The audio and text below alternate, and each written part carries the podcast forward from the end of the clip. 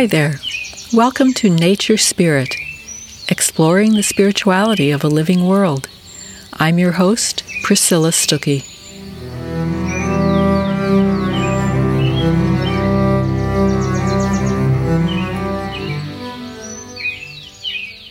So, how do we deal with the fatigue that sets in during a time like this? How do we possibly grieve 170,000 deaths in this country from a pandemic? Not to mention the daily assault on truth by this administration, lies that are easy enough to disprove, but the torrent of them wears on the soul. So people are getting exhausted, dispirited. I feel it too. When I'm a little worn down, I've learned from experience to first slow down. So I did that a lot this week, gave myself time to stop, even more time than usual, took more time seeking out sources of inspiration, and I turned to two sources the human world and the more than human one. And as far as the human voices, wouldn't you know it, they all converged on one theme. Every person I listened to for inspiration said something along these lines. This time of catastrophe that we're in is a crisis of love, and only more love will help us find our way through. The writer Barry Lopez spent a whole essay on it, an essay called Love in a Time of Terror, and you can read it at the website Literary Hub.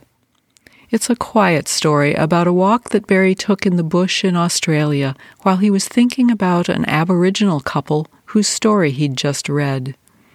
That couple made a dramatic choice early in their lives.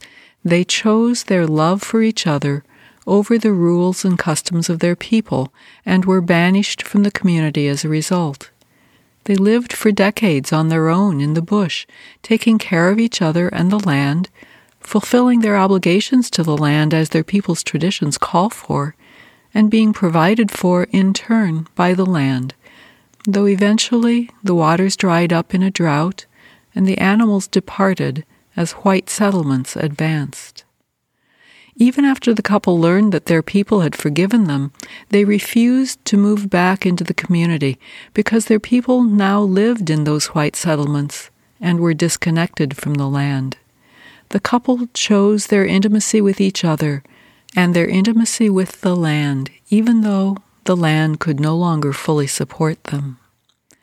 And Barry, walking in that land, muses about how central love is to this whole business of living on earth. He writes that as he came to realize during the walk, most of the trouble that afflicts human beings in their lives can be traced to the failure to love all of which led me to reflect a lot on love this week, what it looks like, and how to foster it. And a whole lot of it comes down to removing the blocks inside one's own heart to loving. Because the love is there, if we can let it out, if we can let it flow more freely. This week, the blocks in my own heart looked like feelings of powerlessness and discouragement. They're perfectly normal feelings, but I also know from experience that going very far into them is counterproductive. For me, they're like rust that corrodes the engine of my soul.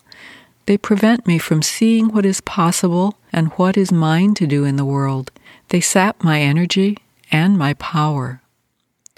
So I went back to the most reliable way I know of clearing them out, connecting with nature. Every day, morning, noon, and night. Yes, this is possible to do even in a pandemic, and even if you're still social distancing. I spent some time this week meditating on trees I have known, especially trees planted next to concrete. Every sidewalk I've ever walked on in a city or a town, if it was lined with trees, over time turned uneven and bumpy. People who push strollers or ride in wheelchairs know this all too well. Concrete is no obstacle to the roots of a tree. So when a tree's roots touch concrete, does the tree sigh to itself and say, Oh well, now is not the time or the place to grow? No, the tree continues drawing on the power of life to keep pushing its new growth up and out And if that means displacing concrete, so be it. Roots of a tree can tear up concrete as if it were cardboard. And that same growing force flows through every one of us. Connecting with a tree in person is a good way to reclaim one's own flow of life. To go outside, stand or sit by a tree for a few minutes, place a hand on the tree's bark, and feel the inexorable power of life. And if we can't step outside, we can look at pictures of trees, or we can call an image of a tree to mind and focus for a few minutes on the power flowing through it. Just five minutes of focusing on a tree, I find, helps to clear the mind and heart. Another practice for me is to get up in the morning and greet the day to say hello to the day and especially to say thank you, because waking up on this earth is a privilege and it is precious. One day, the gift that is my life will come to a close, and I will not be able to physically wake up and say thank you to sun and moon, to plants and animals, to the sea water and the fresh water, to birds and fish and insects and trees, to my own body, I thank my heart for beating. It just beats hour after hour, year after year, with no help or direction from me. What a gift. Or how about connecting with water? It's something every one of us does every day, though we usually don't take time to notice it. So when I step into the shower, I try to be aware of connecting with water as the source of life. What a magical being water is the element we can't do without, the substance that makes up over half of our body. Even our bones are nearly one third water. Water is life. There is a reason that people often get their best ideas in the shower. Water has the power to clear the mind as well as cleanse the body.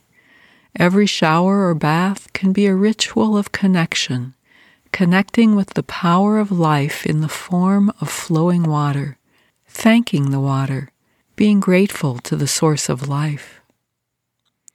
And here's another thing to try taking two minute vacations throughout the day to listen to the voices of other than human creatures. When leaves flutter in a breeze, pay attention to how each kind of tree sings a different song in the wind. And the wind itself sounds in so many different voices, from murmurs to whistles to roars or listen for two minutes to the chipping and chirping of birds. If you watch the birds near your home, you might even begin to recognize the individuals or families who share your yard or your block. Each two minute break refreshes the mind, and it also reminds us that we live in a larger than human community. In a time of catastrophe, I find it tempting to bury my face in electronic screens anxiety scrolling, looking for shreds of hope, which is why, in a time of stress, it takes some extra mindfulness to put down the device and pay attention again to the more than human world. And it always helps restore my sense of perspective, my connection to a longer than human time scale. We are the babies on this planet. We've been around about 200,000 years, the plants and trees have been doing their thing about 2,000 times longer than us. The birds are descended from dinosaurs who lived tens of millions of years ago. And what a blessing to connect with the time scale of rocks. When human relations are fraught, I highly recommend the company of rocks. Their molecules have been hanging together in their present form longer than any other form on earth. Rocks endure. They are marvelous company. So I think Barry and all the other inspiring human voices I heard this week are right. It is indeed about loving more. And somehow, dipping into that love and appreciation for other than human beings helps to clear the heart and make it available for more love. So here's wishing you a graceful passage through this difficult time, and a heart that can relax into love.